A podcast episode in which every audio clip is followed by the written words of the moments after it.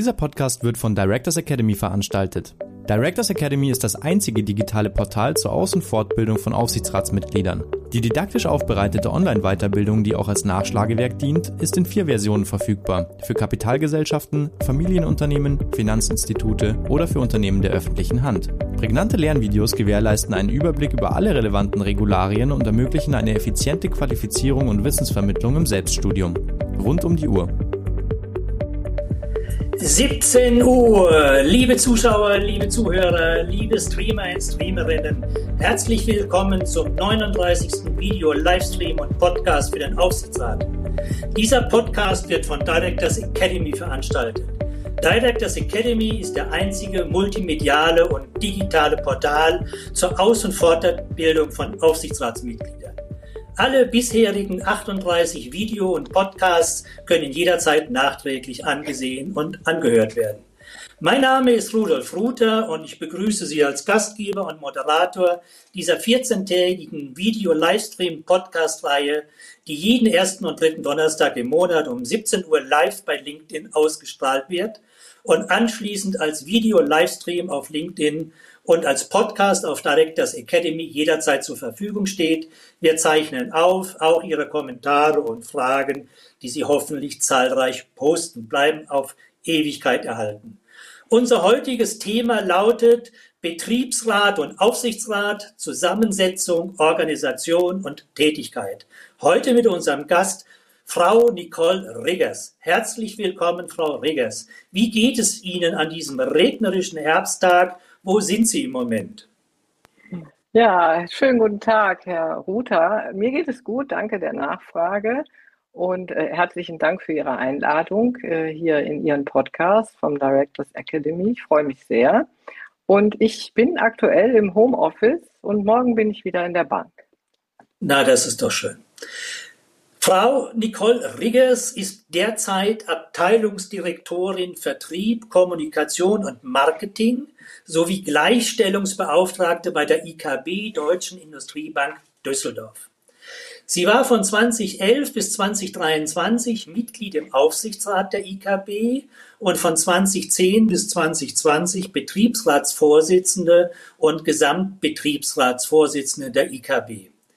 Ihre Schwerpunkte waren unter anderem Verhandlung und Umsetzung von vier Interessensausgleichsverfahren, nebst Sozialplänen, Verhandlungen diverser Betriebsvereinbarungen, Veränderungsmanagement, Konfliktmanagement und Mitarbeiterberatung etc.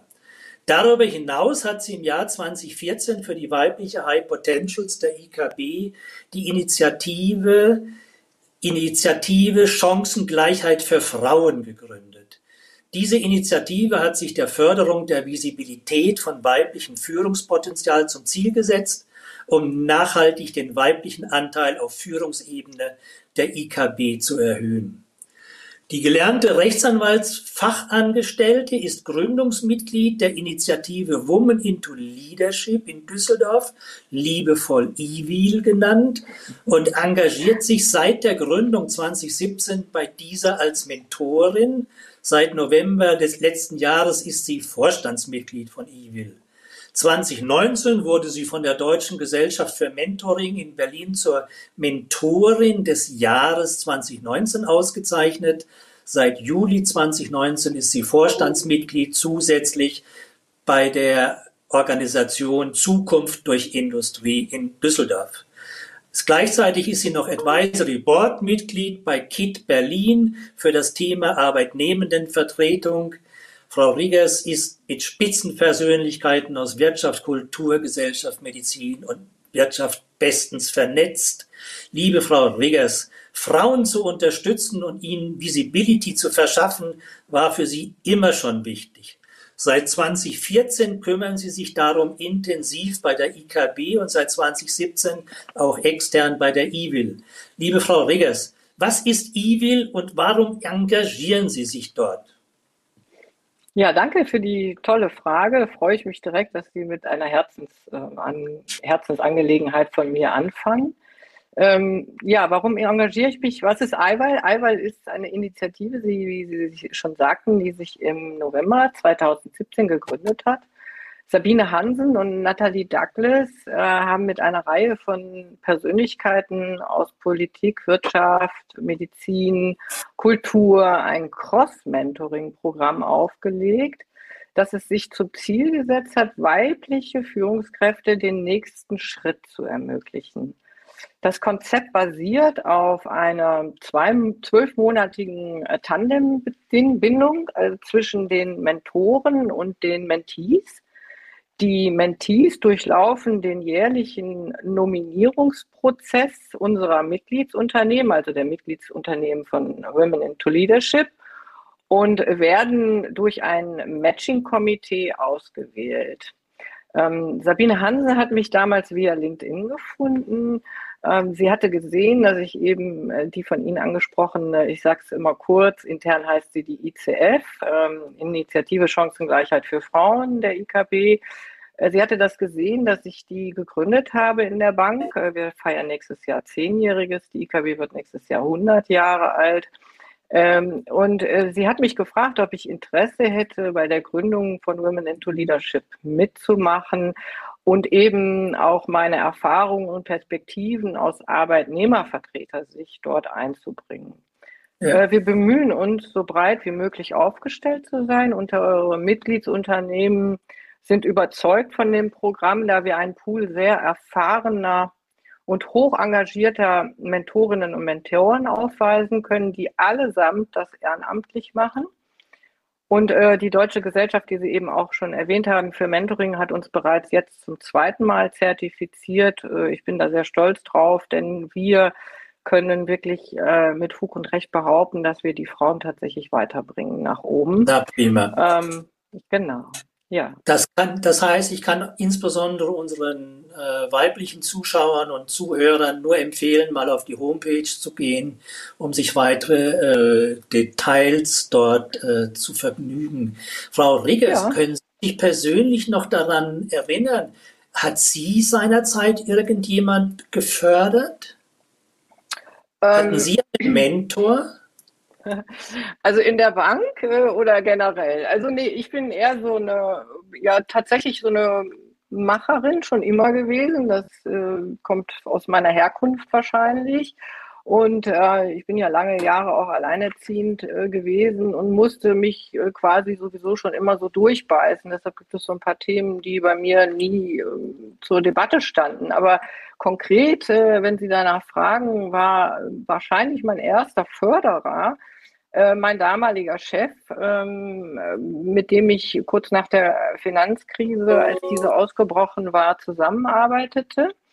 Und äh, der hatte halt festgestellt, dass ähm, ich ähm, diplomatisches Geschick habe. Und ähm, selbst bei den anstrengendsten Phasen, die wir natürlich unstrittig auch hinter uns bringen mussten, äh, immer gute Laune behalten konnte. Das hat ihn sehr beeindruckt äh, und ähm, da hatte er mir dann den Impuls gegeben, ähm, mich mal vielleicht für die Betriebsratswahl aufzustellen. Und ähm, äh, das war der konkrete Anlass. Und mein größter Unterstützer ist natürlich mein Mann gewesen, denn das habe ich mit dem besprochen. Und mein Sohn war zu dem Zeitpunkt 13. Und äh, mein Mann hat mir sein uneingeschränktes Go ausgesprochen und ähm, mich wirklich in diesen Jahren extremst äh, unterstützt, weil Sie haben es ja äh, gerade gesagt, das war ähm, vier Interessenausgleichsverfahren. ja. ja, man findet den Mentor meistens im näheren Umfeld, weil das ist ja genau. so eine klassische Frage, die wir immer gestellt bekommen äh, auf dem Weg zum ersten Aufsichtsratsmandat äh, gibt es eine Mentorenschaft. Als Sie 2011 ein, erstmalig in den Aufsichtsrat der IKB gewählt worden sind, äh, war das ja sicher für Sie auch etwas wesentlich Neues. Und Sie mussten sich da natürlich auch auf diese Arbeit der erstmaligen Aufsichtsratstätigkeit vorbereiten. Wissen Sie noch, welche Schulungen Sie seinerzeit besucht haben? Ja, natürlich. Also ich hatte erstmal sehr viel Respekt, wirklich sehr, sehr riesigen Respekt davor, weil mir natürlich von vornherein klar war, was die Haftungsthemen äh, in so einem Amt oder in so einer Funktion bedeuten. Ähm, aber wir Arbeitnehmervertreter haben uns äh, sofort von Anbeginn äh, eben äh, regelmäßig zu den Rechten und Pflichten schulen lassen. Und ich darüber hinaus habe Schulungen zur Bilanzierung gemacht, Kreditrisikomanagement, internes Kontrollsystem. Ähm, ich bin auch schon lange Jahre Mitglied bei FAIR, also den Financial Expert Association, ähm, die ja da aktuell alle Entwicklungen schon seit Jahren immer wieder sehr gut fundiert aufbereiten und äh, intensiv auch ähm, dort äh, ihre Mitglieder versorgen und regelmäßige Schulungen sind letztendlich sowieso unabdingbar. Und ähm, ich sage jetzt mal so, wenn man dann einmal im Aufsichtsrat eines Unternehmens war, das von der Finanzkrise betroffen war, dann kann man irgendwann wahrscheinlich, nehme ich mal an, das sage ich jetzt mal ein bisschen keck, aber fast in jeden Aufsichtsrat gehen, äh, weil da ist man natürlich Sturm und Kampf erprobt. Ja. Klar, das ist dann Learning by Doing. ja, aber, die Gretchenfrage, die ja immer ist, äh, wann beginne ich mit meiner Fort- und Weiterbildung für mein erstes Aufsichtsratsmandat? Weil mhm. wenn ich heute berufen werde und morgen in die Aufsichtsratssitzung hineingebe, ist das ja ein bisschen knapp dann. Was mhm. würden Sie mhm. potenziellen Mandatssuchenden empfehlen? Wann sollten diese mit der Fort- und Weiterbildung hin zum ersten Aufsichtsratsmandat beginnen? Ja, also äh, jetzt es hört sich jetzt so ein bisschen an, als wenn das abgesprochen ist, ist es aber tatsächlich nicht. Natürlich sind solche Module wie die Directors Academy dafür wirklich sinnvoll. Das kann man auch schon präventiv sich vorbereiten. Ähm, und sollte man auch tun, weil wenn ich da das Ziel habe, mich als Aufsichtsrätin oder Aufsichtsrat zu engagieren, dann muss ich natürlich schon sowieso die grundsätzlichen Voraussetzungen mitbringen. Ähm, also ebenfalls sage ich da nur umgehend muss man sich damit beschäftigen und sich äh, weiterbilden. Das ist ganz klar. Ja, also ich denke ja. immer, wenn man aktiv anfängt, äh, diesen Wunsch zu konkretisieren, genau dauert es 12 bis 24 Monate, bis man sein erstes Mandat bekommt.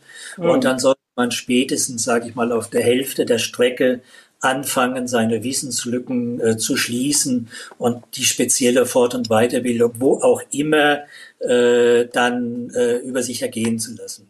Genau. Ich würde gerne an dieser Stelle unsere Zuschauer und Zuhörer wieder einbinden in eine Interaktion. Sie wissen, ich stelle immer so um diese Zeit eine Frage an Sie. Diesmal eine ganz kurze Frage, die Sie möglichst nur mit einem Schlagwort ja, äh, beantworten, damit wir das aus dem linken Auge äh, verfolgen können. Die Frage ist einfach, was macht gute Führung aus? Also, 3, 2, 1, was macht gute Führung aus? Und Sendeknopf und dann schauen wir mal, was Sie alles schreiben. Frau Riggers, Sie wurden seinerzeit als Nichtbankerin die erste Gesamtbetriebsratsvorsitzende im Aufsichtsrat der IKB unser Gast im letzten Jahr, Frau Dr. Monika Wolf-Mattis, die ja die erste weibliche Gewerkschaftsführerin und eine der ersten Frauen überhaupt in einem deutschen Aufsichtsrat war, hatte seinerzeit in unserem interessanten Gespräch auf die Frage, was machen Frauen in einer solchen Situation anders geantwortet. Frauen müssen mit Argumenten führen. Und das bringt mich zu der Frage, Frau Riggers, was verstehen Sie unter guter Führung? Hm. Ja, das ist schön. Frauen müssen mit Argumenten führen. Ich meine immer, alle sollten mit Argumenten führen, aber tatsächlich ist die Beobachtung äh, von Ihrer Gesprächspartnerin sicherlich äh, sehr, sehr genau gewesen. Frauen mussten noch viel mehr mit Argumenten führen. Also für mich ist Führung aus meiner Erfahrung universell. Ich will es mal mit den Worten ähm, von Maren Leki, die bei uns mal einen Tagesworkshop mit der ICF durchgeführt hatte, ganz am Anfang, als wir die ICF gegründet haben. Ähm, äh, ihr Leitspruch hieß nämlich, und den unterstütze ich vollumfänglich, wer führen will, muss Menschen mögen. Und äh, unter guter Führung verstehe ich die vollumfängliche Übernahme von Verantwortung. Also diese, dass ich bereit bin, eben wirklich die Verantwortung zu nehmen, denn Führung ist Verantwortung. Ich zeichne mich für ein Team, einen Bereich verantwortlich und ähm, äh, muss das dann auch so nehmen. Ähm, eine Vorbildfunktion zu, dem ja. Team Rückhalt bieten. Also ich gehe noch mal ein bisschen weiter darauf ein, weil Führung kann man nicht so schnell in ein, zwei Sätzen äh, runterbrechen, meines Erachtens. Ja, wir müssen zum Thema kommen, Frau Riggers. Ich finde, das mhm. ist schon ganz prima, weil äh, mhm. äh, natürlich können wir da uns noch ewig lang unterhalten. Ich sehe das auch, unsere Zuschauer und Zuhörer geben uns einen riesen Blumenstrauß an Punkten. Die meisten ja. bestätigen sie, äh, das erste war das sogenannte 4M-Prinzip, was Sie genannt hatten. 4M-Prinzip, man muss Menschen mögen.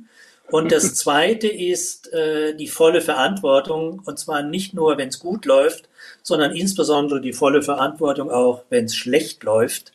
Ich glaube, das zeichnet einen guten Führer aus und dann akzeptiert die Gruppe auch, dass sie sich von ihm mitnehmen, mitführen lässt. Ja, und darf ich das kommt noch aber, ergänzen? Kommen, um einen kommen wir zum Thema. Kommen wir zum Thema Aufsichtsratsarbeit. Und äh, da würde mich schon interessieren, dann nochmal anknüpfend an Ihre erste Tätigkeit als Frau dort, als erste Gesamtbetriebsratsvorsitzende. Hatten Sie damals den Eindruck, dass sich die Arbeitsorganisation in dem konkreten IKB-Aufsichtsrat geändert hat, nachdem Sie dort als Mitglied dabei sein durften? Ähm, das kann ich offen gestanden ja nicht beurteilen, weil ich zuvor ja nicht in dem Aufsichtsrat war. Ich kann nur sagen, wie es war, als ich dort war. Äh, ob es sich geändert hat, weiß ich nicht. Ähm, was ich aber sagen kann, ist, dass wir, ähm, also dass wir Arbeitnehmervertreter und ich äh, von Anfang an äh, direkt auf eine vertrauensvolle und konstruktive Zusammenarbeit Wert gelegt haben. Ähm, das hat auch dazu geführt, dass ich relativ früh äh, mit bilateralen Gesprächen begonnen habe, um eben auch vertrauensbildende ja, Situationen zu schaffen, um äh, gegenseitig Verständnis füreinander zu bekommen. Und ähm, denn äh, das ist aus meiner Sicht gerade in einer Krise äh, eine Brücke, die man unbedingt bauen muss, damit sie belastbar ist. Und das ist für mich auch die beste Brücke, das Vertrauen. Und ähm, so bin ich vorgegangen seinerzeit. Also wir haben Wert auf vertrauensvolle und konstruktive Zusammenarbeit gelegt. Und deshalb haben wir auch sehr gut das dann geschafft mit den entsprechenden Interessenausgleichsverfahren, die ja doch für alle eine sehr große Belastung waren. Ja, da sind wir jetzt schon mitten beim Thema Betriebsrat und Aufsichtsrat, Zusammensetzung, Organisation und Tätigkeit. Äh, geben Sie uns noch mal zwei, drei praktische Beispiele, wie man sich als Betriebsrat im Aufsichtsrat organisiert. Gibt es da spezielle Vorbereitungen? Gibt es eine spezifische Art an? Erzählen Sie uns mal, wie organisiert naja, also ich, äh, also ich sag's ich sag's mal so, ich bin eher, bin ja dadurch, dass ich die Vorsitzende war, bin ich halt eben so äh, herangegangen an die unter, an die ähm, Themen, dass ich von Anfang an äh, sofort unsere Termine, wenn die fixen Aufsichtsratssitzungen waren, habe ich die Arbeitnehmervertreter allesamt äh, zu Tagestreffen äh, eingeladen, dass wir uns entsprechend dann auch auf die Unterlagen, mit den Unterlagen auf die jeweiligen Sitzungen vorbereiten konnten. Das ist unabdingbar, weil dann kann man auch da schon miteinander sehr gut äh, identifizieren, was sind die wichtigen Punkte oder wo gibt es äh, Themen, wo wir vielleicht nachhaken müssen und und und. Ja. Also ich glaube, auch in der Arbeit, auf der Arbeitnehmerseite ist äh, wichtig, ähm, dass man da an einem Strang zieht und ähm, eben das Thema also nicht über Maße strapaziert, aber trotzdem an einem Strang zieht und sich sehr gut vorbereitet. Ja, da sind Sie aber natürlich schnell in dieser Dilemmata-Situation von dieser Thematik Unabhängigkeit und Verschwiegenheit und Vertraulichkeit. Äh, wie haben Sie da mhm. dieses Thema Unabhängigkeit und Vertraulichkeit organisiert? Tja, also für die Arbeitnehmervertreter ist das hin und wieder natürlich ein Dilemma. Ich habe das nicht zu groß gesehen, äh, muss ich offen gestehen, denn ähm, die gesetzlichen Kla äh, Vorgaben sind da glasklar. Die Wahrung der Unabhängigkeit und der Vertraulichkeit ist ein fundamentales äh, Thema, wo man, äh, ich meine, man ist persönlich haftbar, also in allen Belangen.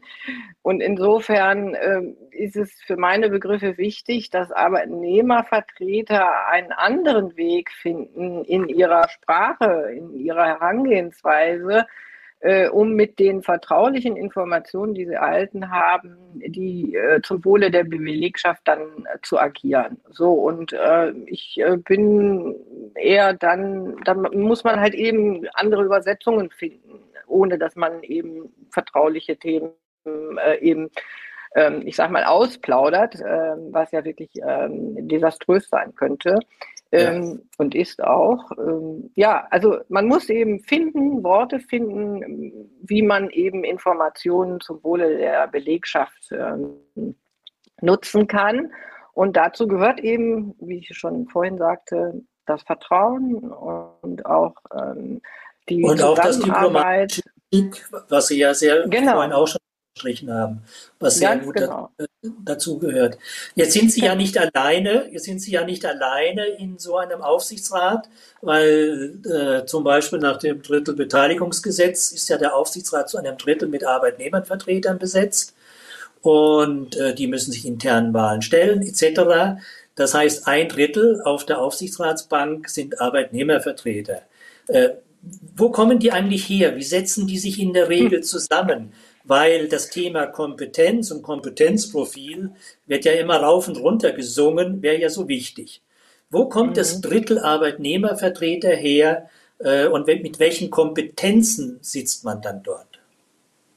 Na gut, also in so einer Bank wie unserer haben sie natürlich äh, flächendeckend äh, Kompetenz fast in allen Bereichen. Das muss man ganz klar so ja. sagen. Ich meine, ähm, das äh, setze ich jetzt voraus. Und ähm, also in der Regel stellen sich Betriebsräte natürlich auf äh, zu den Arbeitnehmervertreterwahlen. Äh, das muss man, das ist natürlich eine sachlogische Konsequenz, weil sie ja eben durch die Mitbestimmung auch sowieso nah an den Themen drin sind, dran sind, äh, die eben ähm, quasi da auch im Aufsichtsrat letztendlich auch hin und wieder beschlossen werden. Es können sich aber grundsätzlich also nach der äh, alle Mitarbeitenden aufstellen, die auf der Wählerliste stehen. Und der Wahlvorstand äh, äh, veröffentlicht diese Wählerliste bei Einleitung des Wahlverfahrens. Und da muss man einfach darauf schauen und So, jetzt ist die Frau Riegers, glaube ich, raus, wenn ich das richtig äh, festgestellt habe. Jetzt sehe ich sie wieder. Ja, jetzt ist sie wieder da. Machen Sie einfach weiter, okay. Frau Riegel. Ja, auch andere Mitarbeitende äh, können sich aufstellen. Also wie gesagt, die, ähm, wer sich aufstellen kann, das kann man einer Wählerliste entnehmen, die der Wahlvorstand ja. dann veröffentlicht. Ja. Kann es dann sein, theoretisch, dass für einen Aufsichtsrat inkompetente Persönlichkeit gewählt wird und dann im Aufsichtsrat sitzt? Theoretisch ja. Ja. Theoretisch das ja, weil die Belegschaft entscheidet. Ne? Die Belegschaft genau, entscheidet. Ja. Und das ist äh, ja. ja. nach der Drittelbeteiligung oder nach dem Mitbestimmungsgesetz oder die Montanmitbestimmung ähm, ist das letztendlich ein Wille des Betriebes dann, wer da reinkommt. Ne? Und äh, Mitarbeitende äh, schauen nicht zwingend immer, ist jemand wirklich befähigt, ne? äh, sage ich jetzt mal. Manchmal ja. denkt man, jemand ist fachlich wirklich sehr gut befähigt, das muss man auch sagen, aber leider eben verhandlungsmäßig und politisch und diplomatisch ja, ja, das nicht. Persönliche Kompetenz fehlt dann. Richtig, ne? Also das sind so Sachen, die ja der Belegschaft in der Regel nicht so bewusst sind. Äh, ja. So, aber natürlich. Aber das ist der passieren. gleiche, das ist der gleiche rechtliche Fehler, weil das ist ja steht ja nur im Gesetz, deswegen passiert es ja so etwas. Äh, das ist der gleiche rechtliche Fehler wie bei den Unternehmen der öffentlichen Hand. Wo die Aufsichtsräte der öffentlichen Unternehmen aus den jeweiligen äh, Parlamenten besetzt werden, also aus den Stadträten, Gemeinderäten, Landtagsabgeordneten etc. Äh, und wo auch äh, nicht jeder äh, gute Politiker geeignet ist, auch gleichzeitig ein guter Aufsichtsrat zu sein. Das bringt mich dann gleich zur nächsten Detailfrage aus der Gruppe dieses einen Drittels Arbeitnehmervertreter. Da finden wir ja immer öfters und mit großer Liebe äh, Gewerkschaftsfunktionäre. Also Menschen, die gar nicht aus dem betreffenden Unternehmen kommen, sondern aus der sogenannten zuständigen Gewerkschaft. Äh, welche Rolle spielen diese Gewerkschaftsfunktionäre in einem solchen Aufsichtsrat? Ist das eine Sonderrolle? Sind die integriert? Wie würden Sie das beschreiben? Ja, also ich kann da nicht drüber berichten, weil ich selber da keine Erfahrung mit habe. Ähm, ich selbst war nie gewerkschaftlich organisiert und ähm, wollte das auch nie. Ähm, ich sehe schon die herausragenden äh, Leistungen der Gewerkschaften über die letzten Jahrzehnte natürlich, Tarifbindung und so weiter, braucht man gar nicht drüber diskutieren. Aber natürlich wissen wir auch, dass hin und wieder Interessenskonflikte da unter Umständen bestehen ich sage mal so, ich weiß jetzt nicht, ob es passt, aber so ein äh, prominentes Beispiel war ja der Bsirske seinerzeit, äh, der eben äh, zu Streik aufgerufen hatte und nachher auch dann in der Hauptversammlung nicht entlastet worden ist, weil ja. er letztendlich äh, dem Unternehmen äh, Schaden zufügte. Da ist man natürlich so, ähm, ich sag mal so, immer so ein bisschen zwischen Baum und Borke. Ähm, ich persönlich sage immer ja. so, wenn Gewerkschaften auf Blockade aus sind, also dass eben zum Blockadeverhalten ihr Hauptansatz erstmal ist, um Dinge ähm, aufzuhalten, dann bin ich da eher skeptisch. Also ich hab, ja. halte von Blockadeverhalten so gut wie gar nichts, muss ich sagen. Es mag vielleicht in Einzelfällen mal gut sein, aber ich meine, wir hatten vorhin äh, die zwei Kernthemen Unabhängigkeit und Verschwiegenheit erwähnt, aber äh, dazu gehört natürlich auch, äh, dass der Aufsichtsrat ausschließlich im Interesse des Unternehmens äh, agieren sollte. Genau. Und äh, da glaube ich, dass äh, das schon schwer ist als Arbeitnehmervertreter aus dem eigenen Unternehmen das immer im, im Hinterkopf zu halten, das Gesamtunternehmen und nicht nur die Arbeitnehmerseite. Klammer auf, das geht aber eigentlich dem, dem Kapitalgeber äh, Drittel genauso, weil die sollten ja auch das Gesamtunternehmen im Auge haben und nicht nur ihren, ihr Eigenkapital. Aber für einen Gewerkschaftler ist das, glaube ich, schon ein großes Thema. Auf der anderen Seite, äh, ich glaube, dass die Mitbestimmung sich in, in, in Deutschland und insbesondere in den Aufsichtsräten bewährt hat. Und äh, Karl Ludwig Klei hat ja in, vor kurzem erst im Fachmagazin der Aufsichtsrat einen tollen und prägnanten Artikel geschrieben, wo er nochmal das hohe Lied gesungen hat über äh, Wert und Zukunft und Erfolg der äh, deutschen Mitbestimmung in Aufsichtsräten und äh, hat auch meiner Meinung nach zu Recht äh, darauf hingewiesen, dass wir so etwas nicht abstellen sollten.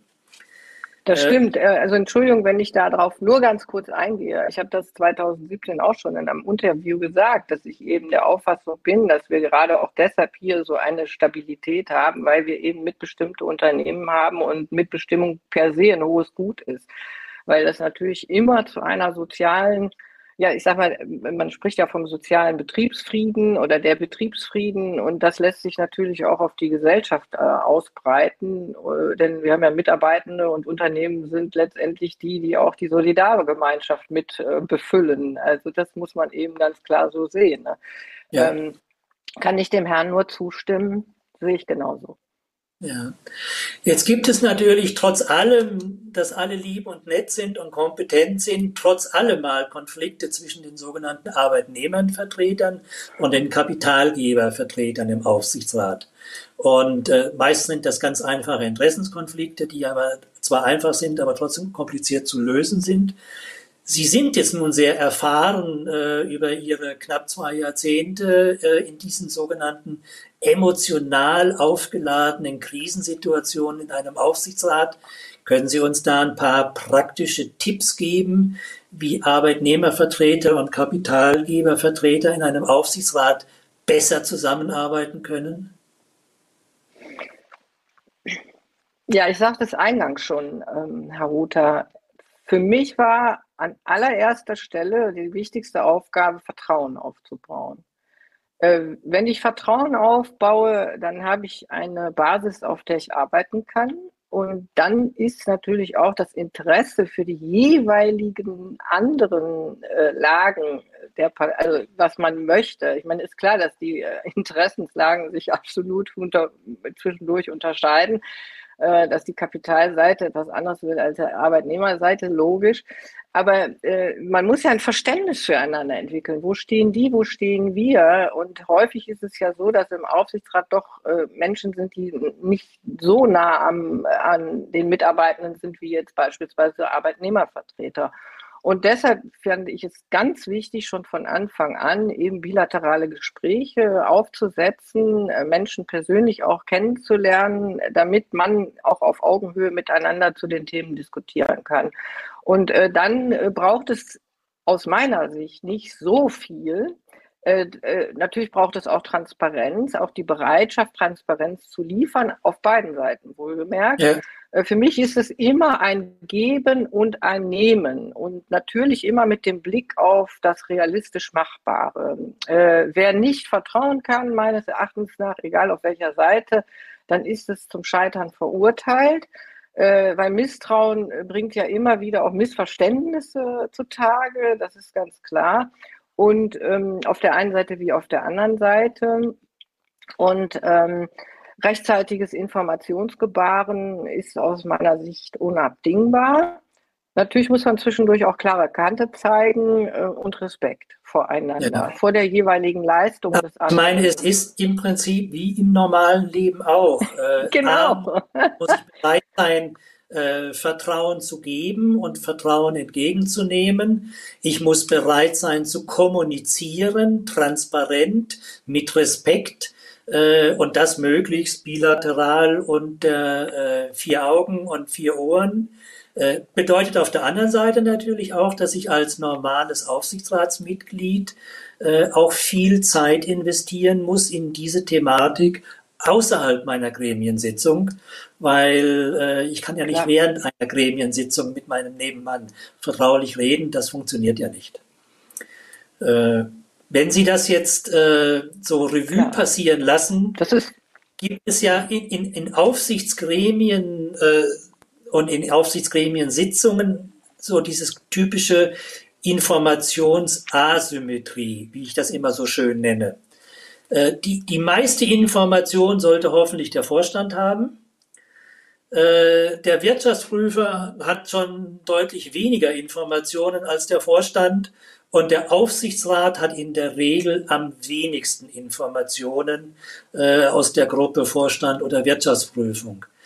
Äh, jetzt haben Sie es als Arbeitnehmervertreter vielleicht ein Stück weit leichter, weil Sie im Tagesgeschäft sind und wie Sie vorhin gesagt haben, sich auch intelligent vorbereiten können äh, und vielleicht die ein oder andere Information direkt absaugen können von Kolleginnen und Kollegen. Aber hatten Sie das als ein Problem empfunden in der Praxis, diese Informationsasymmetrie? Ich habe das nicht als störend empfunden. Klar kommt das vor, wahrscheinlich, ja. Aber ich war, ich persönlich und meine Kollegen, wir waren immer am Ball, muss man ganz klar sagen. Wir sind gut vernetzt äh, in der Bank. Wir, ist auch unsere Aufgabe. Als Arbeitnehmervertreter ist man eben im Maschinenraum ja sowieso ständig. Und wenn man dann das nicht mitbekäme, gewisse Themen, äh, dann würde man, glaube ich, seine Arbeit nicht gut machen, meiner Meinung nach. Ähm, ähm, aber äh, wir haben uns einfach mal irgendwann eine gute Vertrauensbasis aufgebaut, die ist dann belastbar und äh, dann spielt eben auch diese Asymmetrie äh, hoffentlich eher eine untergeordnete Rolle, würde ich sagen. Ähm, liegt ein bisschen in der Natur der Sache. Ja, Wo, wobei natürlich die Asymmetrie gilt ja nur für, sage ich mal, für aktuelle Probleme, für aktuelle Themen.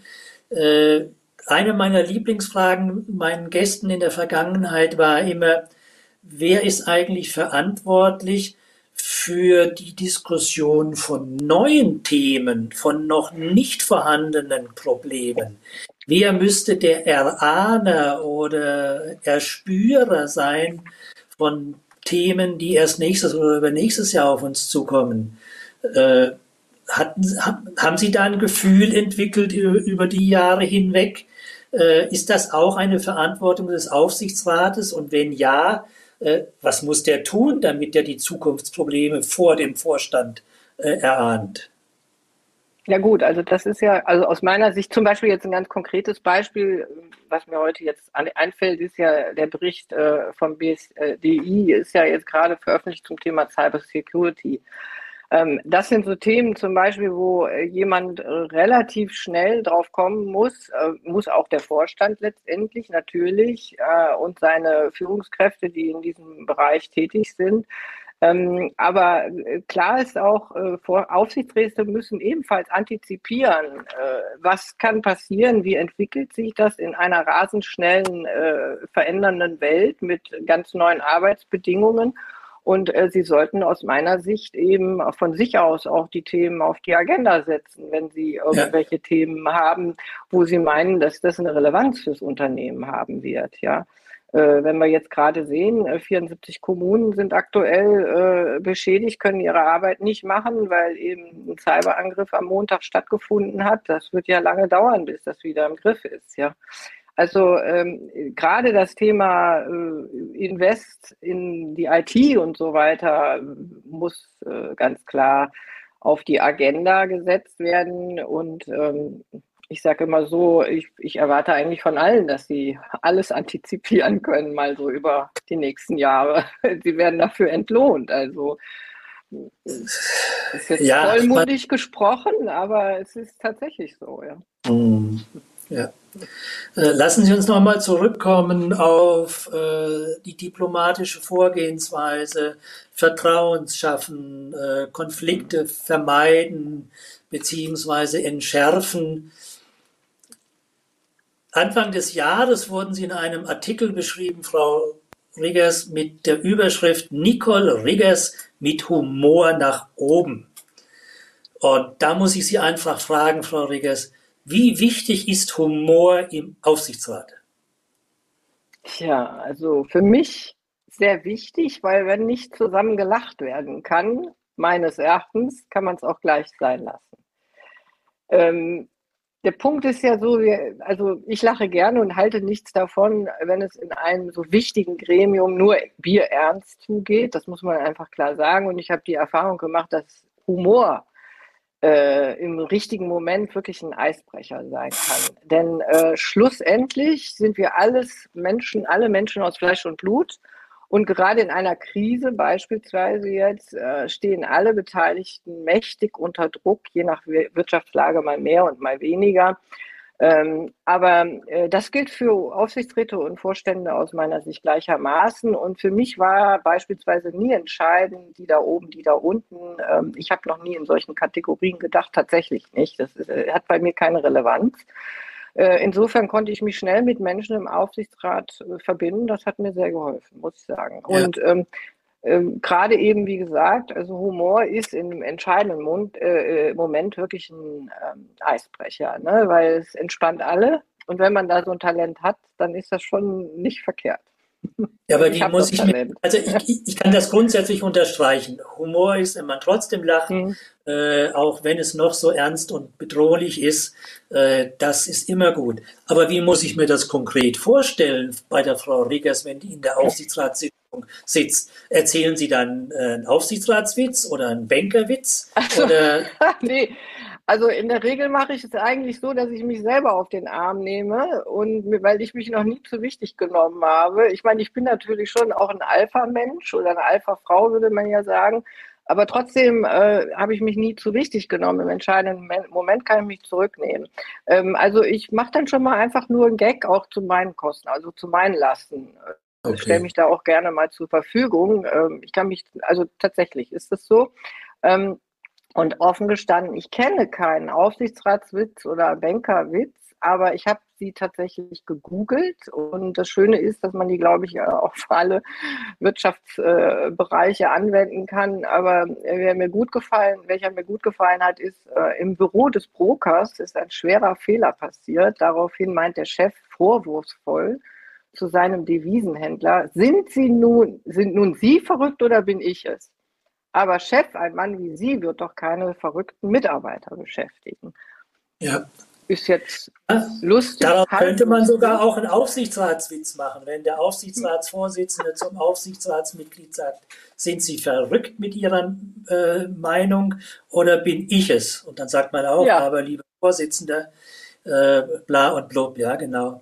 Äh, mit ja. den Aufsichtsratswitzen ist es äh, und Anekdoten ist es wirklich gar nicht so einfach. Äh, ich habe jetzt gerade bei LinkedIn angefangen, die zu sammeln und äh, ich kann das unseren Zuschauern und Zuhörern nur sagen, sollte Ihnen spontan ein Aufsichtsratsanekdote, Spaß, Witz etc. einfallen, schreiben Sie es bitte in die Kommentare rein.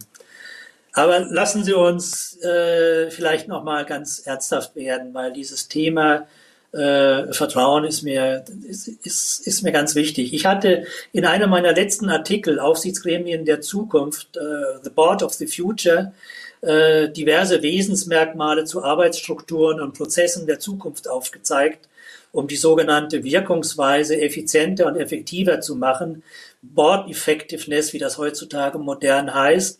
Und äh, Vertrauen ist auch meiner Meinung nach eine der ganz wichtigen Dinge.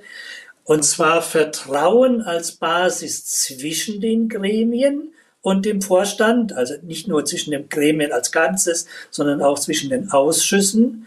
Allerdings neben diesem Teamgedanken auch eine Balance zwischen Empathie und Durchsetzungsvermögen und dem klaren Bewusstsein, wo die Grenzen liegen und das Rollenverständnis, wer für Governance und wer für Management äh, nicht nur erkannt und respektiert, sondern vor allen Dingen zuständig ist. Weil manchmal gibt es ja auch so etwas wie äh, Übervertrauen äh, etc. Dass Ihnen Vertrauen im Aufsichtsrat wichtig ist, haben Sie jetzt nun mehrmals gesagt, Frau Riggers. Aber äh, vielleicht auch an die jungen zukünftigen äh, Aufsichtsrätinnen und Räte, an unseren Mandatssuchenden.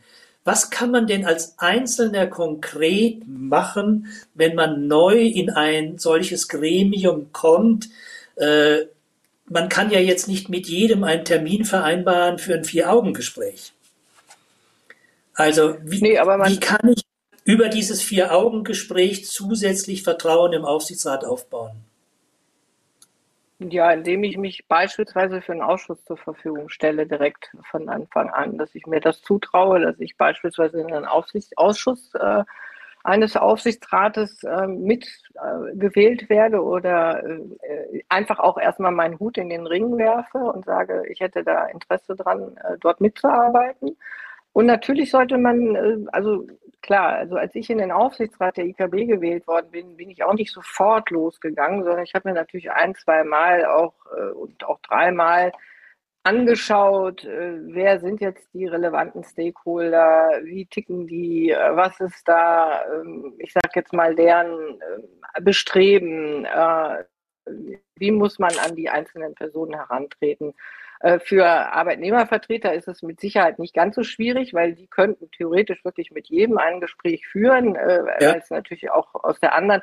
Aber für, wenn ich mir jetzt sage, die sind eben von der Anteilseignerseite in den Aufsichtsrat berufen, dann ist natürlich ganz klar, dass ich äh, mir ein ordentliches Onboarding wünsche ähm, und dass ich da vielleicht auch die Unterstützung von der Gremienbetreuung äh, bekomme, dass ich äh, vielleicht die eine oder andere Persönlichkeit dann doch schon mal kennenlernen äh, darf auch und kann. Ich meine, das Gremium muss ja zusammenarbeiten, das ist doch ganz ja. klar. Also ähm, ich, ich denke, also ich würde immer so rangehen, dass ich mir wirklich die Personen äh, rausschaue erstmal, wo ich sage, wo ich eine größte Überschneidung habe, vielleicht jemand, der auch schon ein bisschen länger dort in dem Gremium ist. Und äh, ich habe bisher äh, nur gute Erfahrungen gemacht mit äh, Aufsichtsräten.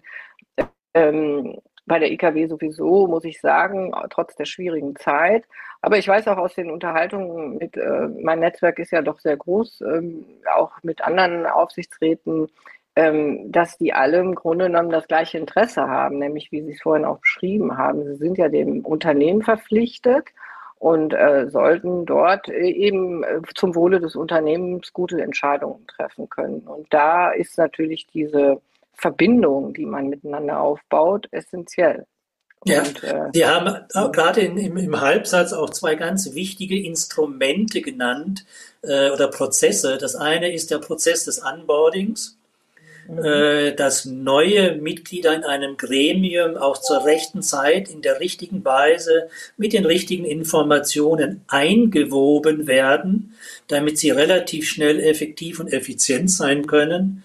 Und das andere war äh, der sogenannte Corporate Officer, das Aufsichtsratsbüro, was nicht nur für den technischen Ablauf von Sitzungen zuständig ist, sondern auch eigentlich dafür zuständig sein sollte, dass alle Aufsichtsratsmitglieder zur gleichen Zeit die gleiche Information, bla und blub, erhalten, damit sie alle miteinander äh, auf Augenhöhe analysieren und entscheiden können.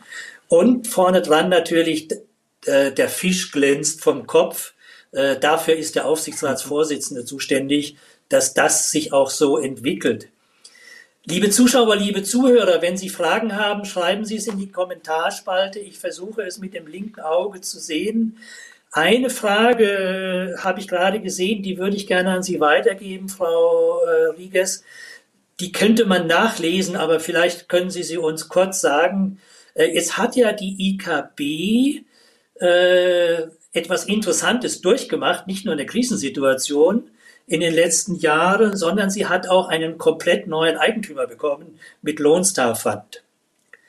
Und äh, haben Sie das Gefühl, dass durch diesen PE-Investor die Arbeit im Aufsichtsrat plötzlich anders wurde? Also ich kannte es ja nur. Also 2011, äh, als ich in dem Aufsichtsrat der IKW gewählt worden bin, äh, war Lohnstar schon bei uns. Achso, äh, okay, ja. Und deshalb kenne ich das nur mit äh, unserem, mit Lohnstar. Und ähm, ich kann nur sagen, ich habe es vorhin schon gesagt und äh, werde da auch nicht müde, das hat sehr gut geklappt. Also es war überhaupt keine, wir waren damals ja noch ein bisschen größer, das kann man auch jetzt ähm, auf äh, Wikipedia lesen und so. Wir haben ja auch unseren Aufsichtsrat immer wieder verkleinert, äh, genauso wie wir ja leider auch bedauerlicherweise die äh, Mitarbeiterndenanzahl verkleinern mussten nach der Finanzkrise. Die erste ähm, der erste Interessenausgleich umfasste ja auch noch EU-Auflagen und so weiter und so fort. Und ähm, äh, aber die Zusammenarbeit war wirklich gut. Also denn ähm, ich weiß nicht, wie sie vorher war. Eben das, deshalb, das kann ich nicht beurteilen. Ich kann nur aus ja. meiner Erfahrungszeit sprechen. Ähm, ich habe aber gehört, dass es durchaus in anderen Häusern, wo das eben äh, während des Mandats mal passierte, das kann ja auch passieren, ähm, dass es dann ja schon auch mal ein bisschen schwieriger werden kann, weil natürlich ein Private Equity Haus andere Interessen hat als jetzt vielleicht jemand anders. Ne? Ja, in der ähm, Regel. Ja. In der Regel, ja, genau. So, und ähm, ja. Lassen Sie uns mal von der IKB weggehen, allgemeiner Natur, weil Sie ja nun auch schon so viele Jahre persönliche Erfahrung sammeln durften und wie Sie sagen, in Ihrem Netzwerk im regelmäßigen Austausch mit anderen Aufsichtsrätinnen und Aufsichtsräten stehen. Boris Palmer, unser Tübinger Oberbürgermeister, sprach im Sommer diesen Jahres von einem toxischen Cocktail aus Bürokratieverstrickung, Digitalisierungsrückständen, Energiekostenexplosion, Fachkräftemangel, Nachfrageausfall und politischer Interessenslosigkeit äh, über die Sorgen der Wirtschaft. Und äh, da meine Frage an Sie vor diesem Hintergrund, glauben Sie, dass die Aufsichtsräte heute bei dieser sogenannten Multikrisensituation überhaupt noch kompetent genug sind, ihre Aufgaben zu erfüllen? Und wenn nicht, was müssen die tun, um sich aufzurüsten, um sich diesen Krisensituationen besser stellen zu können?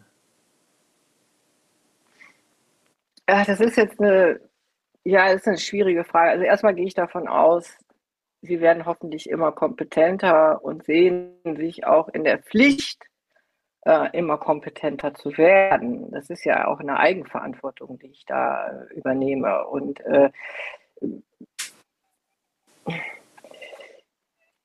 Sie, Sie sagten vorhin mal so also, in einem Halbsatz, ja, ich gehe davon aus, dass mein Vorstand dauernd immer alle zukünftigen Krisen und Probleme erahnt.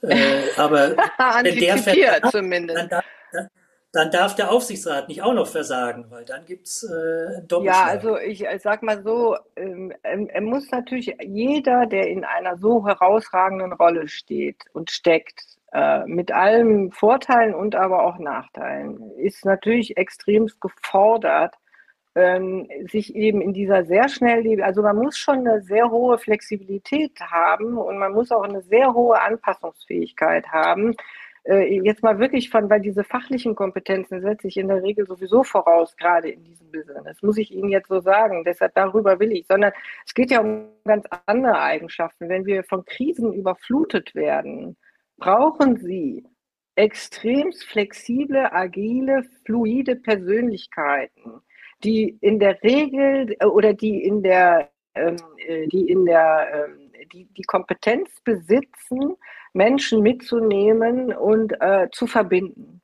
Und äh, ja. weil ja äh, Krise hat immer etwas, dass Menschen sich auch isolieren in ihren Ängsten und ihren Sorgen und äh, ganz häufig, und das muss ich einfach so sagen, das ist meine Beobachtung, ich arbeite ja jetzt schon fast 38 Jahre, ist halt eben so, dass wir natürlich, je elitärer eine Welt wird, umso befindlicher sind die Eitelkeiten und so weiter und so fort. Und das ist natürlich, wenn sie in Krisen geschüttelten Zeiten sind, wenn Menschen ihre eigenen Befindlichkeiten, das meine ich vollkommen geschlechtsunabhängig, ihre eigenen Befindlichkeiten nicht in der, unter Kontrolle haben, auch ihre Eitelkeiten nicht, dann wird da die Wertschöpfungskette extremst gestört. Das ist das, was mhm. ich aus unterschiedlichen Häusern auch schon mal gehört habe. Ja, also jetzt, ähm, und, und das muss man einfach so sehen. Und deshalb glaube ich eben, kompetent sind sie hoffentlich alle fachlich, weil sonst müsste ich ein großes Fragezeichen machen, wieso sind sie sonst eingestellt worden für diese Funktion? Ja, aber Sie brechen die Lanze und sagen, die persönlichen Fähigkeiten müssen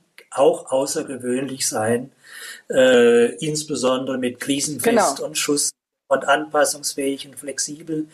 Einer unserer Zuschauerinnen fragt, äh, ob sie das Gefühl haben, ob es derzeit irgendwelche besonderen Themen gibt in der Aufsichtsratslandschaft, die eventuell unterrepräsentiert sind. Haben Sie ein Gefühl, wo Sie sagen, also das Thema höre ich sehr oft, da fehlt die entsprechende Qualifikation im Aufsichtsrat für diese Thematik? Ich, gerade ist die Verbindung sehr schlecht. Herr Ruther, ich habe den Satz, die Frage leider nicht verstanden, muss ich sagen, weil Sie waren. Dann wiederhole ich es wiederhole nochmal. Einer unserer Zuschauerinnen fragt, äh, ja. ob Sie das Gefühl haben, dass es derzeit in unseren Aufsichtsgremien irgendein Thema gibt, was unterrepräsentiert ist, was also einer höheren Aufmerksamkeit, einer höheren Kompetenz etc. zugeführt werden sollte. Äh, ja, wir könnten jetzt natürlich sagen, unter, also äh, die Diversitätsthemen sind vielleicht nicht wirklich äh, überall in den, in einigen Aufsichtsräten nicht da, die, wo man sein sollte, meines Erachtens nach, weil ja. je diverser ein Gremium ist, äh, das gilt für im Grunde genommen alle Führungsebenen, aber wir müssen natürlich dann kaskadiert auch auf Unternehmen schauen und da wissen wir natürlich aus der Erfahrung, dass es von oben und unten funktionieren muss und äh, ja. Äh, ich glaube, da müssten wir einfach noch eine höhere Awareness in den Unternehmen haben und die äh, Unternehmenslenker ja. sollten ein großes Augenmerk darauf haben. Meines Erachtens. Wundert mich jetzt, dass Sie das sagen, weil ich denke immer, aber ich bin der Mann, demzufolge bin ich ja schon äh, befangen. äh, ich denke immer, dass dieses Thema äh, eigentlich schon überall durch ist. Die Zeit rennt uns zwischen den Fingern, Frau Riegers. Das ist ja, Wahnsinn. das ist furchtbar. Spricht für, unser, äh, für Ihre tollen Gedanken. Lassen Sie mich aber noch einen wichtigen Punkt ansprechen, bevor wir zum Ende kommen. Und zwar, Sie sagten das vorhin, was ganz wichtig ist, äh, das ganz am Anfang, 4M-Prinzip plus Verantwortung annehmen und leben. Und wer Verantwortung annimmt und lebt, der haftet auch. Und äh, es gibt ja die aktive Verantwortung, die trägt jemand, das ist die Zuständigkeitsverantwortung. Und die passive Verantwortung, zu der wird man hingezogen, das ist die Rechenschaftsverantwortung. Aber es gibt auch die dritte Bedeutung, das ist meine liebste, Definition Verantwortung als Haftung für ein Fehlverhalten. Und zwar einerseits aus der rechtlichen, legalen Haftung, aber auch andererseits persönlich aus der legitimen Haftung im Sinne von Haften, im Sinne von Anheften zur Übernahme eines Schadens durch einen anderen als den unmittelbar Betroffenen. Äh, das bedeutet in vielen Fällen die Verpflichtung zum Schadensersatz in materieller und immaterieller Sicht, Amts- und Reputationsverlust. Da würde ich Sie ganz konkret fragen, wie sieht denn die materielle und immaterielle Haftung des Betriebsrates aus? Also ich lese gelegentlich, dass Betriebsräte verurteilt werden, aber nicht mangels Fehlverhalten in Aufsichtsgremium, eher wegen Fehlverhaltens bei anderen Gelegenheiten. Also, wie sieht die materielle und immaterielle Haftung des Betriebsrats im Aufsichtsrat aus? Gibt es also, sowas? für die Betriebsräte, wenn ich da richtig informiert bin, ich muss Ihnen sagen, dass ich mich für die Haftungsthemen wirklich, äh, also da, da bin ich wahrscheinlich eher risikofreudiger als der. Ja, Sie haben nie einen Fehler gemacht, dann brauchen Sie sich auch um Haftung nicht zu kümmern. Ja, aber ich habe mich da wirklich nicht so, weil für mich ist ganz klar, also äh, ich halte mich an die Vorgaben, äh, die das Gesetz mir auferlegt. Ich meine, ich bin von Haus aus Rechtsanwaltsfachangestellte, das ist jetzt noch nicht juristisch, aber ich habe da eine, hatte einen sehr äh, strengen Lehrherrn. Ich kann mich noch daran erinnern, als ich mit 17 meine Ausbildung äh, angefangen habe. Das steckt mir wirklich in den Knochen. Äh, ich äh, muss ganz ehrlich sagen, ich habe äh, mich, was diese Themen betrifft, ähm, glaube ich, ähm, äh, bin ich, ja, wie soll ich sagen, ähm, vor, ja, voreingenommen schon ja. sehr zurückhaltend. Aber für die Betriebsräte, die Aufsichtsratsmitglieder äh, sind, gilt die Sorgfaltspflicht des äh, Vorstands entsprechend, ich, soweit ich das richtig in Erinnerung habe, ist das ja 116er 93 Aktiengesetz. Und äh, folglich ist der ähm, Aufsichtsrat, also auch der Betriebsrat, der Aufsichtsrat ist, äh, der Gesellschaft gegenüber ersatzpflichtig, wenn er schuldhaft oder grob fahrlässig seine Pflicht verletzt und der Gesellschaft daraus ein Schaden entsteht. So. Und, ja, ähm, das ist ja auch richtig so. Ich meine, äh, das ist auch richtig so, ja, natürlich und einen vorsätzlichen Fehler macht, der muss auch dafür haften. Absolut. Und das muss sich jeder auch bewusst machen und aus meiner Sicht. Und äh, klar haben wir natürlich wie alle äh, die DNOs und so weiter und so fort, ja, äh, Versicherung. Aber äh, auf der anderen Seite ist es immer am allerbesten, wenn man eine Rechtsschutzversicherung oder eine DNO gar nicht in Anspruch nehmen will, ja, ja, weil man muss, weil man eben sich so entsprechend vorbereitet. Ne? Also ja. Betriebsräte, um es kurz zu machen, haften genauso wie der Vorstand letztendlich in einem. Ja, da bin ich dann beruhigt, weil, um dann nochmal die Brücke zu schlagen zu den Unternehmen der öffentlichen Hand, äh, da gibt es einen weiteren Webfehler, dass die Aufsichtsräte nicht haften, weil sie ja entsandt worden sind vom Eigentümer, äh, vom politischen Gremium. Da reden wir übrigens in, in, in 14 Tagen nochmal tiefer drüber, das erwähne ich am Ende äh, unserer Sendung. Wir sind drei Minuten vor Schluss, wenn ich das richtig sehe. Da kommen mhm. die zwei obligatorischen Fragen, Frau Riggers. Gibt es irgendetwas in den letzten Wochen positiv oder negativ in der deutschen Corporate Governance Landschaft, was Ihnen aufgefallen ist, wo Sie sagen, das ist okay, Ihnen aufgestoßen, positiv oder negativ? Also konkret ist mir jetzt, äh, äh, jetzt tatsächlich aktuell nur aufgefallen, dass mich der Fall Aurubis ein wenig beschäftigt hat, ähm, denn der stand im aktuellen Manager-Magazin. Ähm, gemäß Mitbestimmung ist äh, Aurubis äh, in gleichen Teilen ausgewählten Mitgliedern äh, der Arbeitnehmerschaft äh, setzte sich zusammen. Also sie sind, glaube ich, sechs auf der Arbeitnehmerseite, sechs auf der Anteilseignerseite. Und ähm, 200 Millionen Euro sollen in den letzten Jahren geraubt worden sein, weil wichtige Abteilungen unterwandert worden sind. Da stellt sich natürlich für mich jetzt äh, die Frage, äh, wie arbeitet da das Risikomanagement? Wie sind die internen Kontrollsysteme aufgebaut? Wie funktioniert das? Also ich meine, das ist, eine, muss ich sagen, ein sehr tolles Beispiel, weil die eine der obersten Aufgaben des Aufsichtsgremiums ist es, äh, sicherzustellen, dass das Unternehmen ein funktionstüchtiges Risikomanagementsystem hat. Und der Aufsichtsrat muss auch jedes Jahr mindestens einmal das prüfen und darüber Bericht erstatten, dass das Risikomanagementsystem funktioniert. Und wenn ein Drittel davon Arbeitnehmervertreter sind und wenn äh, 185 Millionen oder 200 Millionen. Nee, hier ist ja sogar die Hälfte, wenn ich Ihnen ins Wort fallen darf. Hier sind die Hälfte Arbeitnehmer. Das stimmt, ja, ne? Sie, Sie hm. haben recht, ja. Äh, und mhm. die 200 Millionen sind nicht wie bei Wirecard durch Falschbuchungen verschwunden, sondern das sind 200 Millionen in, äh, in Kupferkabeln. Also ich ich weiß jetzt nicht, wie, wie, viel Kupfer kostet im Moment, aber das ist mehr als ein LKW, der da verschwunden sein muss. Und Über das Jahre, fast ja. A, dem Vorstand nicht aufgefallen ist, B, dem Aufsichtsrat. Äh, da bin ich gespannt, was da zukünftig in, der, in, den Medien noch kundgetan wird, äh, wer dort das tatsächliche Verantwortung trägt und dafür haftet. Frau Riggers, wir sind am Ende. Sie müssen uns jetzt noch einen Schlusssatz geben, dass der berühmte Schlusssatz, der uns am Sonntag an das Gespräch von heute erinnern lässt, wo wir sagen, Mann, das war ein ganz tolle 60 Minuten mit Nicole Riggers. Was geben mhm. Sie uns für einen kurzen, prägnanten Satz mit ins Wochenende? Naja, also alle Menschen, die mich ein bisschen näher kennen, wissen, dass ich sehr sozial engagiert bin. Äh, und ähm, insofern ist mein, ja, mein, mein Schlusssatz an Sie, engagieren Sie sich bitte für Menschen, denen es nicht so gut geht wie Ihnen. Das fände ich sehr lohnenswert angesichts der aktuellen Zeiten. Und ich danke Ihnen ganz herzlich für Ihr Interesse und Ihre Aufmerksamkeit und auch für Ihre tollen Fragen, Herr Ruther. Danke, Frau Riggers. Also das ist ein guter Schlusssatz. Engagieren Sie sich für andere. Ich bedanke mich recht herzlich bei allen, insbesondere bei Ihnen, Frau Riggers. Es war ein ganz toller Event. Nochmal recht herzlichen Dank. Sehr gerne, Herr Ruther. Vielen Dank auch an unsere Zuschauer und Zuhörer. Wie immer ergänzendes Lesefutter zum Thema finden Sie auf der Homepage von Evil und auf meiner Homepage natürlich und auf der Homepage von Directors Academy. Und ansonsten kann ich Ihnen nur empfehlen, bleiben Sie gesund und zuversichtlich.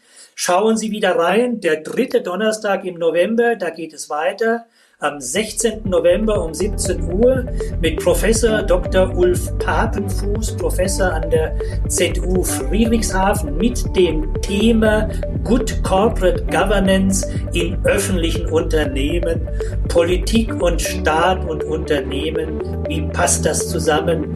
Schauen Sie rein, sind Sie dabei? Bleiben Sie gesund, einen schönen Abend und äh, bis in 14 Tagen. Auf Wiedersehen.